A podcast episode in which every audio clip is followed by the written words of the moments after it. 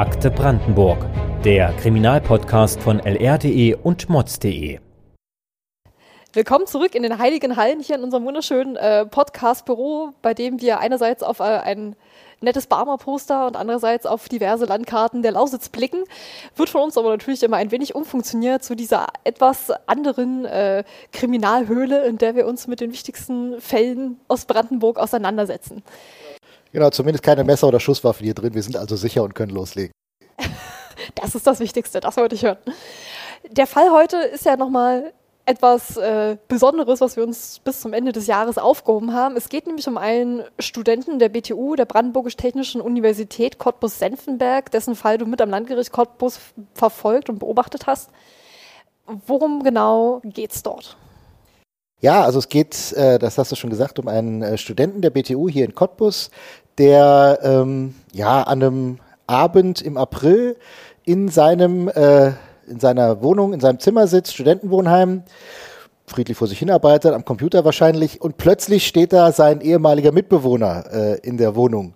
Das ist für ihn so ein bisschen spooky, so ein bisschen äh, gruselig, weil eigentlich ist der schon vor Monaten ausgezogen und war ja auch heilfroh, dass er den nicht mehr sehen musste, weil der hatte die ganze Bude vermüllen zurückgelassen, war auch so ein bisschen, ja, war so ein bisschen suspekt, so ein bisschen unheimlich. Und äh, die letzten Tage hatte der wieder angefangen, ihn zu kontaktieren. Und wollte den eigentlich nur loswerden und abwimmeln, ja, und plötzlich steht der in der Wohnung, wo du denkst, wo hat er jetzt den Schlüssel her? Eigentlich hat, darf der den doch gar nicht mehr haben.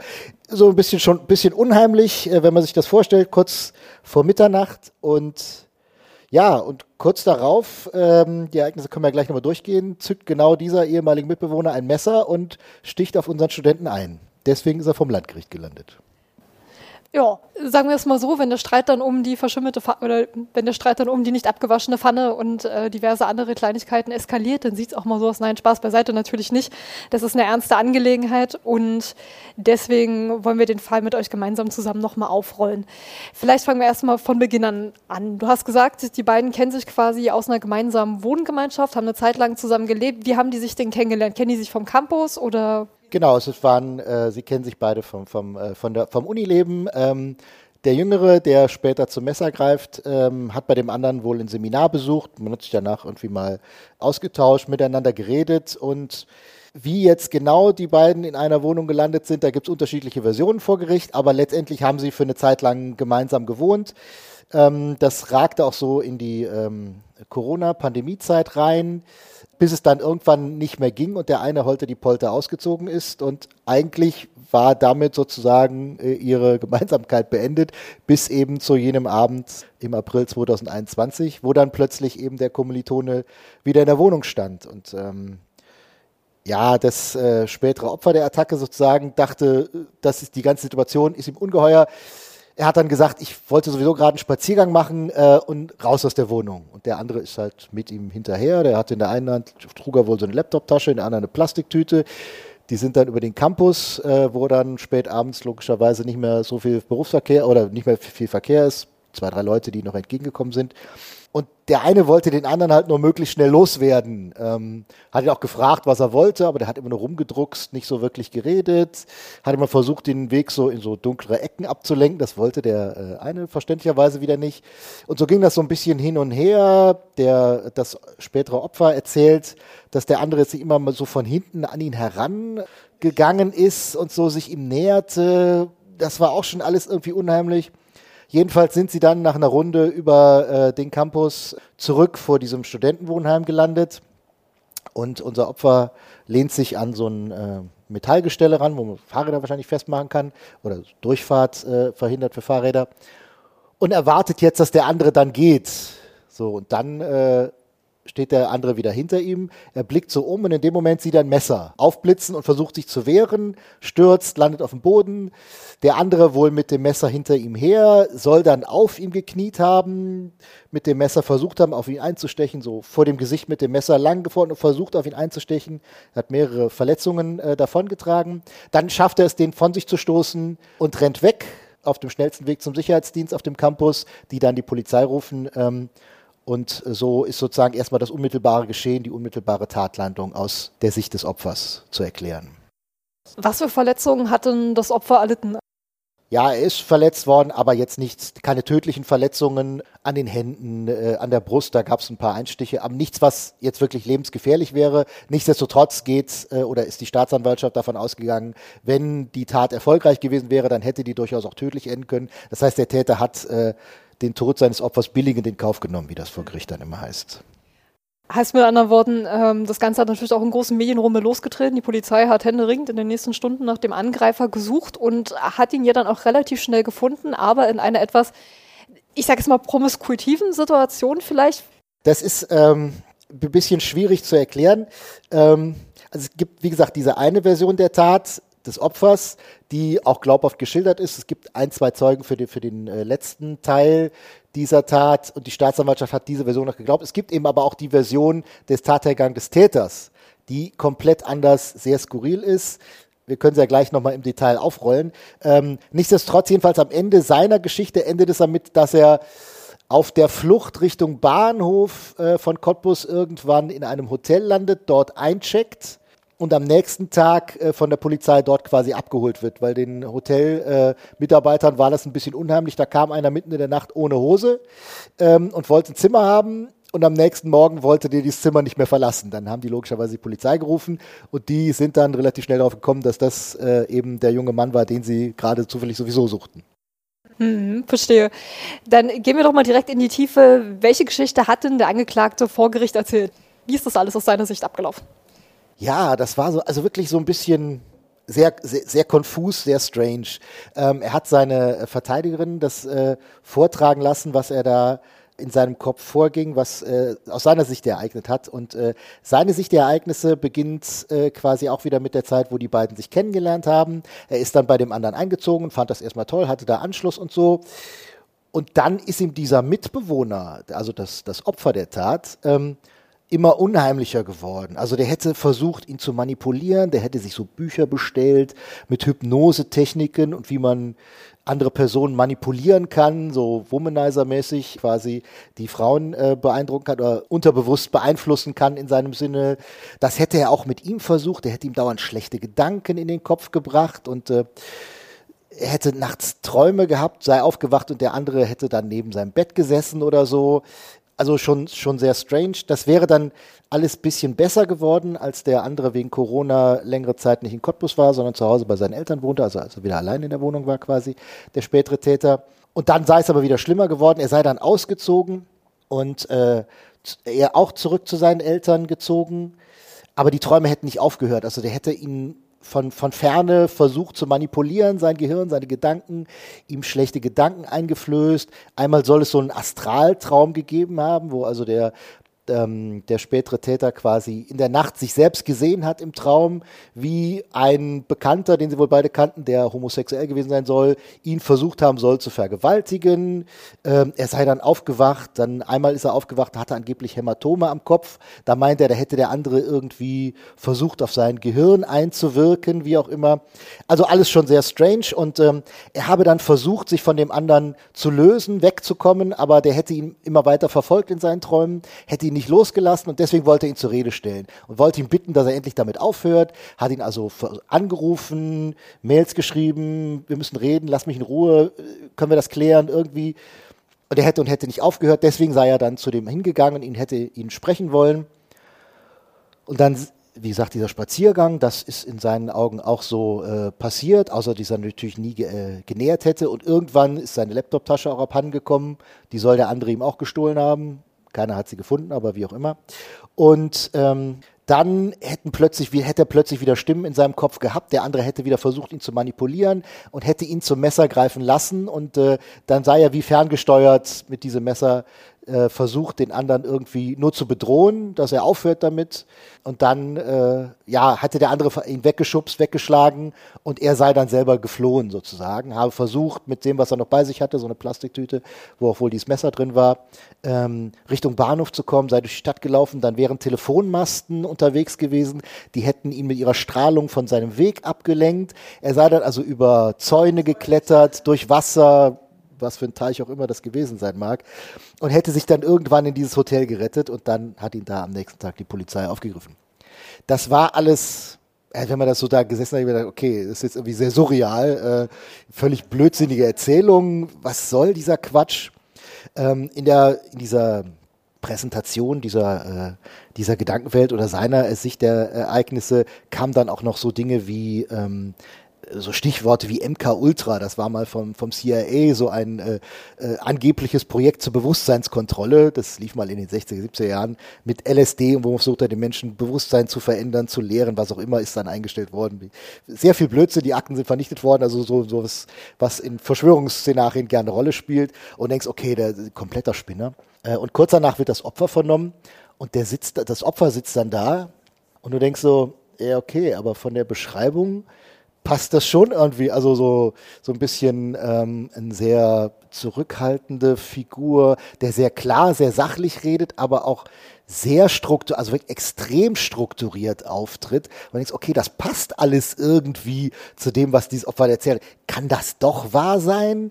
Ähm, also das war wirklich ein, ein sehr komischer Moment, den man da im, im Gerichtssaal erlebt hat.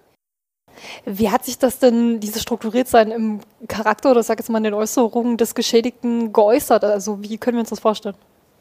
Ähm, also es war alles am Ende komplett unglaubhaft. Es gibt äh, psychiatrische Gutachten, die eindeutig dem Täter bescheinigen, dass er eben äh, eine Störung hat, dass er äh, Stimmen wohl gehört hat, die ihm Dinge auch einflüstern und das Opfer tatsächlich das Opfer der Tat ist. Aber in dem Moment vor Gericht war es immer so, ja, nee, oder doch, oder also komischer Moment irgendwie.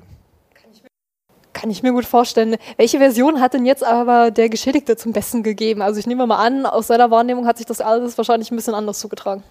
Ja, also ähm, er hat dann äh, das geschildert, was im Prinzip auch die Staatsanwaltschaft in der Anklageschrift äh, ja schon formuliert hat und das war, was wir am Anfang äh, auch schon zu hören bekommen hatten, dass er wirklich von seinem Mitbewohner da äh, den äh, sehr unheimlich äh, fand. Ähm, er ist dann auch in der Corona-Zeit, das war richtig ausgezogen. Ähm, weil er auch an der Uni nicht mehr viel lief in den Anfangszeiten, wenn wir uns erinnern werden, 2019. Ähm, und als er dann wieder mal zurückkam, dann war sein Mitbewohner nicht da, aber die komplette Wohnung war quasi vermüllt. Also da waren Müllsäcke aufgerissen, die da rumlagen. Es war tagelang nicht gespült, verschimmelt, äh, alles. Und äh, er hat dann versucht, seinen Mitbewohner zu erreichen, der nicht erreichbar war. Und letztendlich hat er dann diesen ganzen Müll, diesen Mist alles aufgeräumt, die Wohnung wieder in vernünftigen Zustand gebracht und hat dann eben versucht, seinen Mitbewohner zu konfrontieren und sagen, also, ne, was hast du hier gemacht oder überhaupt und so und wollte ihn dann zur Rede stellen und das ist das wieder, wo der äh, spätere Täter dann sagt, da fühlte er sich bedroht von dem anderen irgendwie und sei dann ausgezogen. Davon hat wiederum äh, das äh, Opfer der Tat gar nichts mitgekriegt von diesem Auszug. Als er wieder, wieder mal zurückkam nach Cottbus, war alles ausgeräumt. Ähm, die Schlüssel waren beim Hausmeister zurückgegeben und äh, die Wohnung blieb aber dann zumindest davor erst kein anderer Student eingezogen, sodass er dann alleine erstmal in dieser Wohnung gewohnt hat. Also mit anderen Worten, beide haben auch eine sehr wechselvolle Freundschaft zueinander, um es vielleicht mal so zu formulieren. Ja, da ging es dann auch um äh, eine Kommilitonin aus dem Ausland, die das der spätere Täter äh, wohl äh, gerne mit ihr angebandelt hätte. Der andere hätte sie ihm ausgespannt, natürlich mit Hypnose und Geheimtechniken, was auch immer. Ähm, der andere sagt nur, ja, da gab es mal irgendein Mädel, das sie beide kannten. Das war es dann aber auch schon. Ähm, ja, also all sowas muss da irgendwie vorgefallen sein und irgendwie hat jeder den anderen für ein bisschen komisch gehalten und man wäre froh gewesen, wenn man einfach auseinander und damit wäre die Sache erledigt gewesen. Äh, aber augenscheinlich war sie es nicht. Ganz im Gegenteil, das angespannte Verhältnis hat sich ja fortgesetzt und ist dann im wahrsten Sinne des Wortes eskaliert. Hat denn irgendjemand Drittes, sage ich jetzt mal, der jetzt quasi nicht äh, mit den beiden verbandet ist, irgendwas von dieser Tat mitbekommen? Gab es Zeugen? Hat jemand äh, vielleicht gesehen, wie quasi der Angeklagte auf den Geschädigten eingestochen hat? Also die unmittelbare Tat gibt es keine Zeugen davon. Es hat, wie gesagt, vor einem Studentenwohnheim stattgefunden. Und als es dann draußen laut, laut wurde äh, in diesem Gerangel, da sind halt mehrere zum Fenster natürlich gerannt, rausgeguckt. Die haben aber auch dann im Endeffekt nur noch gesehen, wie der eine weggerannt ist und der andere in die andere Richtung dann äh, sich davon gemacht hat.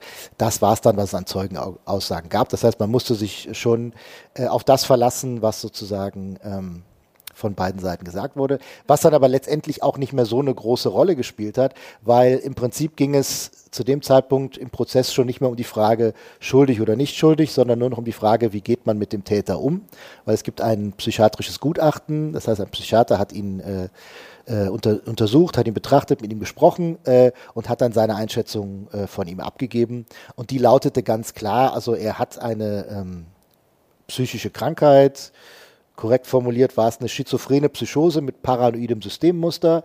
Das heißt also, ähm, er hat Wahnvorstellungen, er hört Stimmen und fühlt sich fremdgesteuert. Das ist also im Prinzip nichts weiter als eine Krankheit, die er hatte. Und aufgrund dieser Krankheit war klar, in, zum Zeitpunkt der Tat war er sehr wahrscheinlich nicht schuldfähig, weil er eben fremdgesteuert war. Das heißt, es ging nicht um die Frage, muss man ihn verurteilen oder nicht verurteilen, kommt er ins Gefängnis oder nicht, sondern um die Frage, ist er für andere Menschen so gefährlich, dass man ihn in, ein, äh, in eine Klinik einweisen muss, in eine psychiatrische Klinik und dass er da bleiben muss ähm, oder eben nicht. Das, ist, das war auch kein äh, Prozess in dem Sinne, sondern ein, Verfahren, ein Sicherungsverfahren, wo es um die Frage geht, wie man ihn unterbringt oder nicht. War der Tatverdächtige dann auch schon während der Untersuchungshaft in einer Klinik untergebracht oder kam das dann erst im Laufe des Prozesses zum Vorschein, das Ganze? Ja, nachdem er, nachdem er festgenommen wurde, ähm, hat die Polizei ihn dann verhört. Man hat da noch sehr schnell einen Psychiater dazugeholt, weil es auch ein bisschen äh, schon äh, komisch war, sein Auftreten. Also die Polizistin, die ihn das erste Mal vernommen hat, sagt, der hat irgendwie nur durch mich durchgeschaut und gar nicht mich fixieren können. Das war so ein bisschen komisch. Man hat einen Mediziner dazugeholt und äh, dann beim Amtsgericht die entsprechende Unter, äh, Unterbringung beantragt. Das heißt, als es dann zum Prozess kam, einige Monate später, ähm, ist er schon gar nicht aus dem Gefängnis, sondern direkt aus der Psychiatrie sozusagen äh, äh, gebracht worden. Dann sind ja auch die entsprechenden Pflegekräfte dann dabei äh, und äh, der Arzt, der ihn dort betreut wurde, entsprechend auch äh, interviewt vor Gericht. Okay, und, und, was hat der gesagt? Wie hat sich dann der Angeklagte während seiner Unterbringung in diesem Krankenhaus bzw. in der Klinik verhalten? Wie äh, ging es ihm dort? Ja, also er muss dort einen sehr ruhigen, zurückhaltenden Eindruck äh, hinterlassen haben. Er hat zur Tat selber und auch sonst wenig sprechen wollen äh, mit den äh, behandelten Ärzten, so wie ich mich da erinnern kann. Hat wohl auch äh, Medikamente verweigert, weil er glaubte, ist er nicht krank, er ist er nur ferngesteuert. Äh, auch das ist ja nicht, nicht unnormal in solchen Fällen. Ähm, sodass also auch äh, in das letztendliche medizinische Gutachten dann eben auch äh, solche Überlegungen mit einfließen. Und wenn man äh, Schizophrenie hört, denkt man immer gleich, das sind gespaltene Persönlichkeiten, was auch immer, Dr. Jekyll, Mr. Hyde, was ja, was ja nicht ist. Es ist im Endeffekt ein ganz normales Krankheitsbild mit verschiedenen Ausprägungen und ähm, es gibt Medikamente, mit denen man es behandeln kann und Menschen, die dann ihre Medikamente einnehmen, sind dann, je nachdem, in welchem Stadium ähm, sie leben, ähm, auch damit gut lebensfähig und müssen äh, nicht in eine Klinik irgendwo untergebracht werden.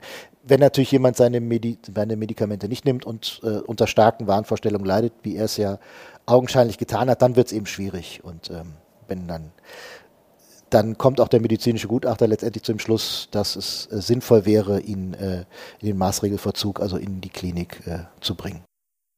Hm, wie ist das Gericht jetzt am Ende mit all diesen Eindrücken und, äh, sag ich mal, Aspekten der Beweisaufnahme umgegangen?